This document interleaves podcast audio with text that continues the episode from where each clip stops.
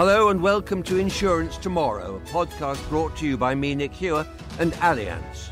In this series, we're examining global trends that will affect and shape business in the next few decades.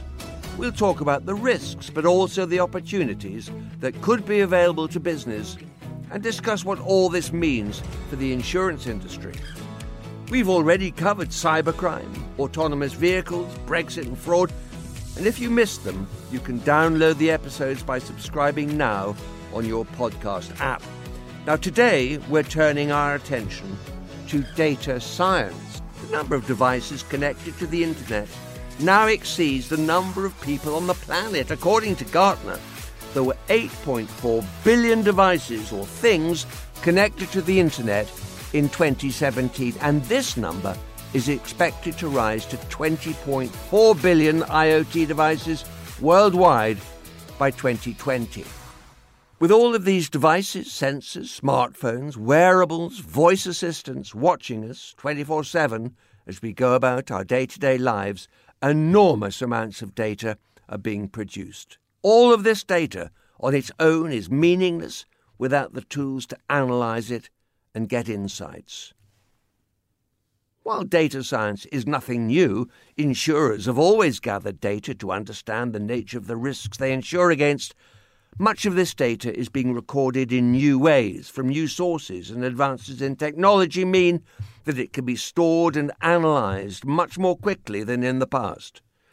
But what tangible changes will this bring for customers and brokers alike? Joining me today to discuss this in more detail, we have Andy Roberts, Head of Data for Claims Allianz, Ian Bird, Director of Analytics and Data Services Advisory, Guidewire Software, and joining us from Belgium, we've got Vincent Spruyt, Chief Innovation Officer at data science company Sentiance. Now, let's get the definitions tucked away. Andy, in a nutshell, what is data science? So, data science deals with automated methods of extracting knowledge from data. Uh, very typically, there are three different domains we think about in terms of skills um, involved. So, the first one, um, which I think is probably the most obvious one, is around maths and statistics competence. Uh, the second one is programming. And then finally, and very importantly, uh, is specific domain knowledge. Uh, so, earlier in this series, you did uh, a podcast on AI with one of my colleagues, uh, Adam Rates. And so, data science is uh, is a component that sits within that um, that continuum. So if AI deals with the automation of intelligent behavior, um, so the keywords there being automation and intelligent, then the intelligent bit of it uh, typically starts off as a use case that we would describe as being data science. All right. Now, for all the hype, I guess, and sometimes confusion around the term data science, it's not a new concept in insurance. Actuaries have used mathematical models to predict property loss and damage for centuries.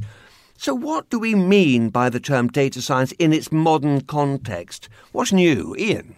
So, I think one of the biggest things that's new is the ability to, first of all, gather far, far more data from public and proprietary sources, but also to use that across more areas inside of the value chain inside insurance. So, you've already mentioned things like actuaries there, but what about things like underwriting and claims management, for example? How can you actually use data science to make those operations more effective?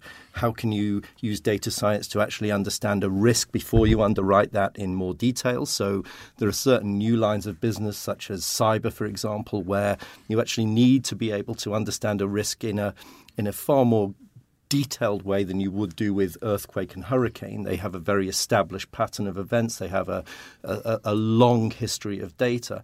And cyber is a very, very different model to that. All right, Vincent, I'd like to turn to you. How has data science emerged as such an important discipline, and why is it so pivotal in our time here in the 21st century? Vincent.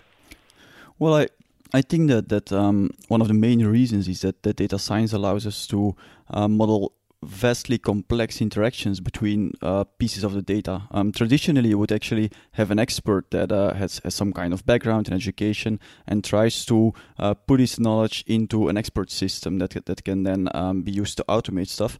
The thing is that with data science, you can actually get those insights, insights directly from the data itself, and you don't need an expert system for it. And that actually means that you can um, model interactions that, that people themselves or experts themselves cannot even comprehend. As, as a specific example, example, um, if you look at Google, for instance, they uh, recently actually were able to extract things like age and gender and, and blood pressure just from retinal images. If you ask a doctor how actually age could be determined from retinal images, they have no idea. So, data science and machine learning actually allows us to discover uh, the complexities in data that, that, that, that without the machine learning would simply not be possible. Extraordinary. And you're Chief Innovations Officer at, uh, at your company, Sentiance. What, what does Sentiance actually do? So Sentiance is a, an AI company, um, and we focus on behavioral intelligence, so extracting behavioral intelligence from people using uh, sensor data and specifically smartphone sensor data. So basically, we have a small uh, software component that goes into the app of our customers, which are companies, and that software component then models or listens to the sensors on the smartphone, uh, accelerometer, gyroscope, measuring every small vibration of the phone, and we basically then turn that smartphone sensor data into behavioral insights. For example, we detect or, or, or, the algorithms detect what is your mode of transport, where is your home and work location, um, wh- which places do you visit. So you build out a complete timeline of a person's behavior in real time. And then we feed that timeline into a prediction model, which is going to predict what, what your next actions are likely going to be. So once you know what, what a person is going to do, you can actually use that information to explain why a person is doing something. Imagine you're currently in a car. Why are you in a car? There must be some intent, right? So if we know you were at home and you're almost uh, arriving at work, then you're in a car because it's your commute, right? While if we predict you go to a shop instead, then you're in a car because it's a shopping routine. So intent modeling is, is basically the second layer of behavioral intelligence. And then once you know what the user is doing and why he's doing something, you can aggregate all of that into what we call segments. And we can say, okay, this person in general is a parent, is a dog owner, is a workaholic, an aggressive driver, etc. And those insights can then be used by our customers to uh, personalize and contextualize their products. That's extraordinary. And can you put a figure on the accuracy of this data uh, and thus the insights it generates? Yeah, it's uh, it's a bit difficult, of course, because it, it really depends on, on the type of insights. There are many different things that the platform uh, outputs. Um, maybe most importantly is that, that what we call observed data, so so so just uh, the the sensor data we get from the phone and and the insights that come out of it through the algorithms, at least is much more accurate than declared data. Than asking a user, um, how much did you smoke today? People generally are, are very bad at, at recalling these uh, these numbers exactly. So that's so that's one thing. Uh, in, in general, the accuracy is about 95%. If you look at our transport mode classifier, for instance, probably 95%.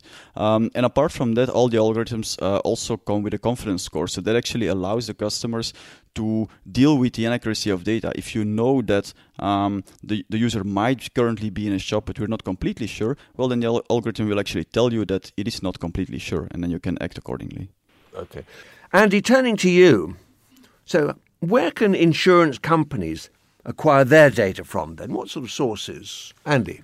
So the reality is, is, there are a multitude of different sources where insurance companies can acquire data. So the first and most obvious one is directly from our customers. So this might be data that we capture in our core handling systems, or if, for example, we are changing the ways in which we allow customers to interact with us, so through chatbots, through their mobile phones, uh, we could be, for example, in the case of uh, motor vehicle damage, be capturing image data that the customer might capture directly using their mobile phone. There are um, open data sets available to us. So, for example, government data sets sets dealing with um, things like uh, MOT data or other open data sets that we might take and join together with existing data sets to be able to enhance the level of insight we can get. Uh, there are also third party sources that we can um, obtain enrichment information, again, so we can better both appraise the risks um, that we face and make a better judgment on those in terms of underwriting or pricing decisions, um, and also in terms of the claims handling process. Okay, and I understand, and you know, excuse me, but I'm I'm new to all this. But there are new models of technology, data listening. What on earth is data listening, Ian? So I touched upon this in the earlier question with this wider availability of data that's out there.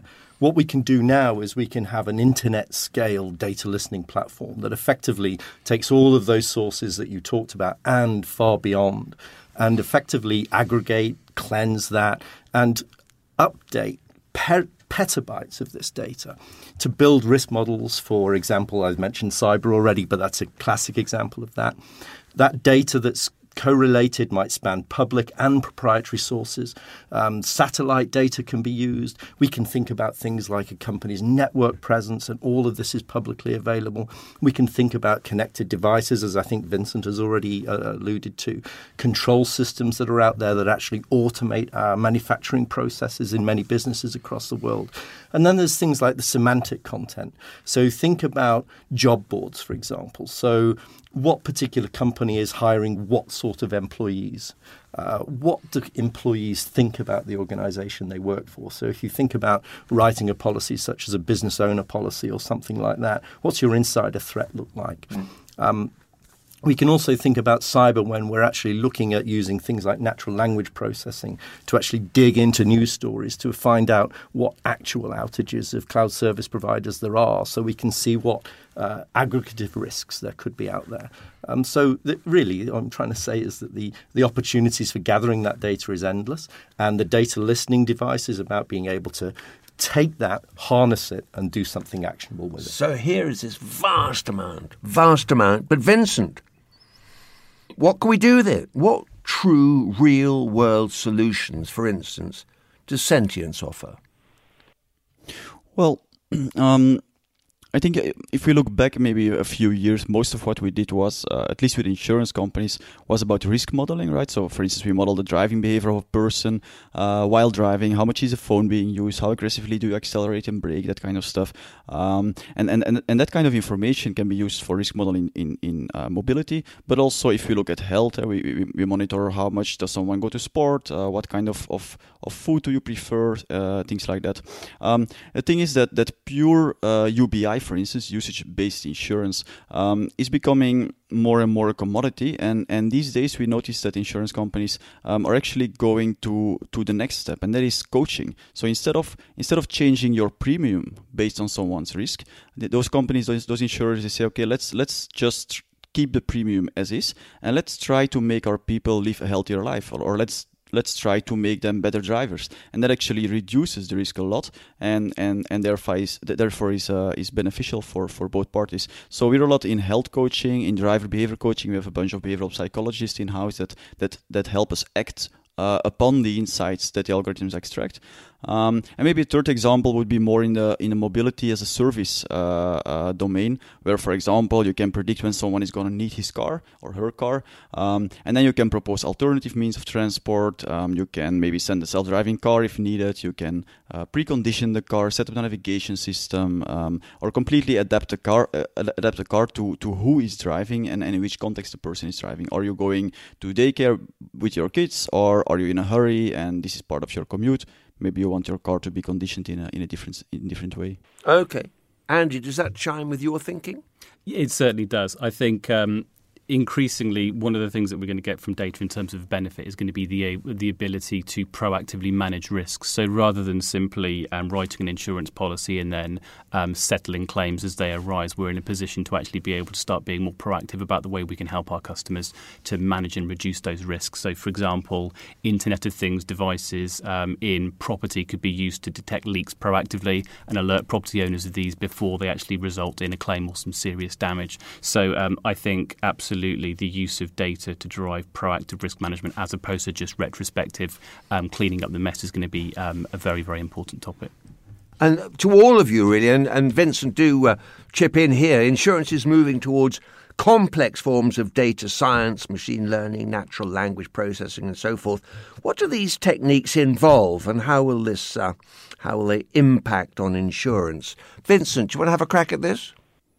Yeah, sure. So I think on, on, on the impact side, um, what's happening is that that insurance are are moving from um, historically being seen as, as kind of a hostile uh, uh, need, need need to have partner. I mean, people don't like insurance insurances in general; they just need to have one, um, and they're actually moving from that to to something that people want to have to to to something that is actually a partner. And same for companies, of course, and that is happening through this whole personalization thing. So so personalization and coaching and, and predictive modeling actually allows uh, insurance companies to uh, look beyond the average and to really uh, pinpoint uh, the individual's needs. And that actually allows an insurance company to, be, to, to come much closer to the individual or to a company. And an, an important point there is that Google and Apple and Facebook, they actually already have all of this uh, personal data. And, and, and it's very, very it's, becoming very obvious that now insurance companies are actually um, um, trying to stay ahead of those companies. You see that Apple, for instance, moved into to finance already, uh, so it's important for insurance to to uh, to make sure they don't let that, let that happen in the insurance market. Ian.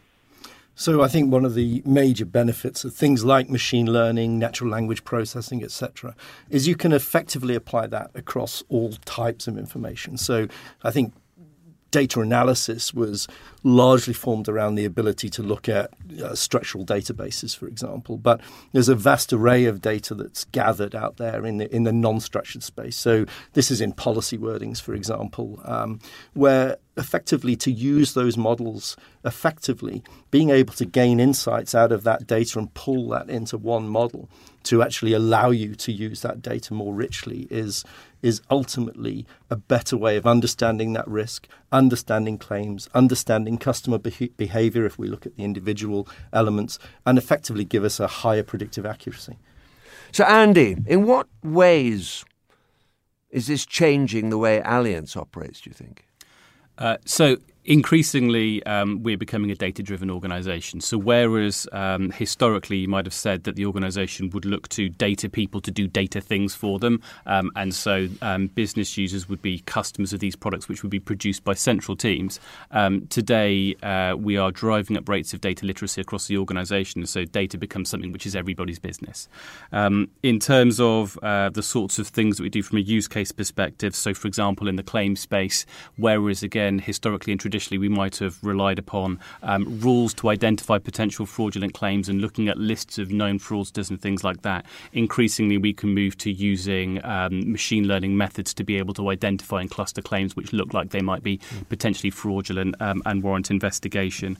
We can also do things such as uh, process mining. So uh, we can look at activities within a process like a claims process, which is extremely complex um, and very, very nuanced. And um, by running millions of these historical activities through a machine learning model, what we can do is produce and visualize what your process is, not what you say it is, not what you think it is, but what it actually is. And we can then start to use that to identify themes where potentially the organization um, has challenges or claims are having negative outcomes, um, or perhaps if we've made an organizational change and we want to see if it's working, we can use methodologies like this to be able to objectively measure it. Excellent. Turning now to the question of ethics and challenges. Vincent, how does consent work on the Sentiance platform? In other words, how do people consent to their data being collected? Yeah, that's a that's a very important point. I mean, as soon as you start extracting things like behavioral intelligence, uh, um, you become you become kind of or, you enter you enter the, the private uh, environment of a person um, so asking for consent is is definitely uh, not not only important, but but you also have to go way beyond what is what is, for instance, required by legislation, by by GDPR, let's say. For example, imagine that that just by listening to um, the accelerometer data of a smartphone, by looking at the gait and the walking style of a person, you can actually detect things like what is the person's age and gender, what what kind of shoes is a person wearing, uh, does the person have knee and hip problems, that kind of stuff. So when you when you start gathering that kind of data and if you and if you ask for consent you really have to explain very well to the user what exactly you're going to do with the data. Not just that you will uh, extract the data to, to help them out somewhere, but you actually have to explain what kind of insights the algorithm will extract from it, so that person is, is really educated on on uh, on what's happening. Uh, and apart from that, like at, at Sentiance, we um, we are a, a, data processor, so we only deal with first-party data. We don't sell the data, we don't combine the data. Data is always yours. Uh, we have a data processing agreement with our with the companies we work uh, with, um, and that actually forces those companies to um, agree with that way of thinking. Um, and, and and so basically, what, what we try to enforce is is, is what uh, recently um, was called the algorithm of you by uh, Fatemeh Khatibloo from Forrester. And the idea of the algorithm of you is actually that the user is at the center of everything um, and and completely controls the data, and by doing so, um, actually benefits from that mutual uh, relationship. Thank you, thank you for that. Now throwing it open, really. SMEs and data science. How can they use it most effectively? Ian, do you want to kick off on this? Yeah, absolutely. So if you look at that, any company possibly below $200 million in revenue, something like that, might fall into that sort of space. Um, how can they use it? Well, if you think about the smaller end of the scale, they might not even think about data in the same way that we're talking about in this space here. So I'm going to go back to cyber because that's the area that, that, that I work in, Guidewire Cyence, for example. One of the biggest challenges for small and medium businesses is cyber. Uh, often they outsource all of their uh, electronic infrastructure to third parties, and they believe that that uh, pushes the risk elsewhere. So they don't con- consider the fact that they have that risk imposed upon them. Um, so, what you actually need is a framework to allow insurers, for example, to provide SMEs with a way of understanding and articulating that risk. So, that's something that we at Cyence do really quite well for the SME space, is to be able to actually get a, a sense of what your exposure is to to cyber events. You know, is your network encrypted? Are you using uh, the right sort of filters on your email to stop phishing attacks and, and those kind of things? And then ultimately being able to use that to inform the SME around how they should treat that cyber journey, whether that's by uh, taking an insurance policy or choosing another third party provider. And then data science gets wider than that. So there are companies out there such as GetBrisk, for example, uh, on the internet, where an SME can utilize not only cyber, but they can also look at other lines of business, uh, such as flood, fire, property, business owner policy, and look at different data points around that and have an appreciation of where they might be underinsured, where they might be overinsured, where there are opportunities for new coverages to help them protect that, that business risk. And that's something, of course, that, that Allianz get involved with as well. Indeed. Andy, so, over yeah, to you. SMEs are the um, the backbone of the British economy, really. So I think um, the more they're able to engage with and gain value from data science and analytics use cases, the um, the impact on the, the British economy will be absolutely enormous. I think it's it's quite easy if you're if you're an SME to look at very large organisations such as such as an Allianz or someone like that and say, okay, well you've got this great scale, you've got huge amounts of data, and you've got huge amounts of resources. But I also think that there are advantages to being um, an SME in this space, and if they haven't yet um, adopted data science or done much in that space, there's still significant opportunity. So one of the benefits I think of being small is that you can be more agile and be more nimble. And so from a strategic perspective, I would say use that to your advantage. Um, if you haven't started yet, then I would start by um, bringing together representative folks from across the organisation who've got skills in technology, in data, in customer, in the business, and start to think about where are some of the different areas where there could be opportunity to gain benefit um, using data and using data algorithms. And you can start to think about these things across two axes. So one of those is the value of the individual use case, and the other one is the feasibility. So how how easily do we think we, with the data that we've got, with the capability that we've got, could deliver this use case? And then quite simply, you start off by looking at the stuff that's in the top right hand corner. Um, one of the key things for me about data science is that it has to be viewed as a team sport. So don't start off by thinking you sprinkle some data science over something and, and magically, you know, everything um, happens. And I think um, what organisations shouldn't do is employ a bunch of data scientists, lock them in a cupboard, and um, and kind of wait for the magic to come out the other side. So this should be viewed as, a, as an enterprise challenge and an enterprise opportunity. And so um, senior levels and senior um, individuals in the organisation should be engaged in this process, should be absolutely bought into it, and they should bring in folks from across the organisation with representative skills, but certainly the opportunity out there for them, I think, is enormous. And in, in today's world with technology players, so the, the, the big name technology um, cloud providers, now we're in a place where they can make capabilities available to very small companies where effectively it's pay per use. So they're no longer in a place where they have to deploy huge amounts of very expensive infrastructure and figure out how to manage and maintain it. They can effectively go and buy this stuff on a utility basis. So I think for SMEs, um, data science is something which is an enormous opportunity. Okay, that's SMEs. But what about brokers? Now, what can brokers do with data science? Andy. So again, it's it's a phenomenal opportunity, I think, for, for brokers as well. So um, one area which they can use uh, data science is to ensure that they're securing um, the best price. They can um, look at their relationships. So, for example, they can look at customers and assess propensity to buy, and then look for opportunities to potentially cross sell other products uh, to their customers. Um, they can think about retention. So, by looking at interactions they've had with their customers previously, they could mine unstructured text data um, to be able to obtain sentiment from that and start to think about where they've got opportunities and where they've got risks in terms of potential um, retention or churn. Um, from a risk management perspective and loss control, um, there's lots that they could do to work with the information they've got and the information they can access to help their customers both proactively manage the risk, um, but then when losses occur, how they can control and limit and minimize those losses. Um, then uh, in the customer service space, so things like um, chatbots, which are quite um, in fashion at the moment, there are, I think, lots of opportunities to make it so they can be easier to transact. So, Andy, come on. What do brokers need to know now to prepare them for the future, the future that's being outlined here?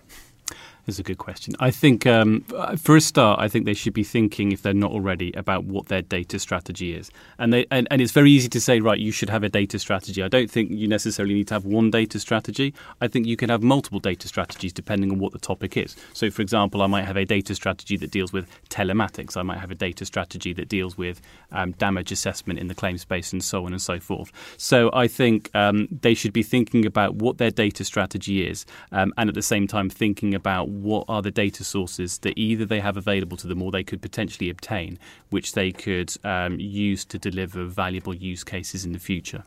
I think to add to that, when brokers look at the different panels they have sat behind that, is actually have an appreciation of how those different members of that panel actually use data to come up with the, the different risk profiles, for mm. example, and also being able to uh, utilize things like um, that data to help educate themselves to help them write more risks for their end customers too. So mm-hmm. it, it's it's that ability to to take all of this wealth of information and, and, and put it into a way that is actually useful to their end clients.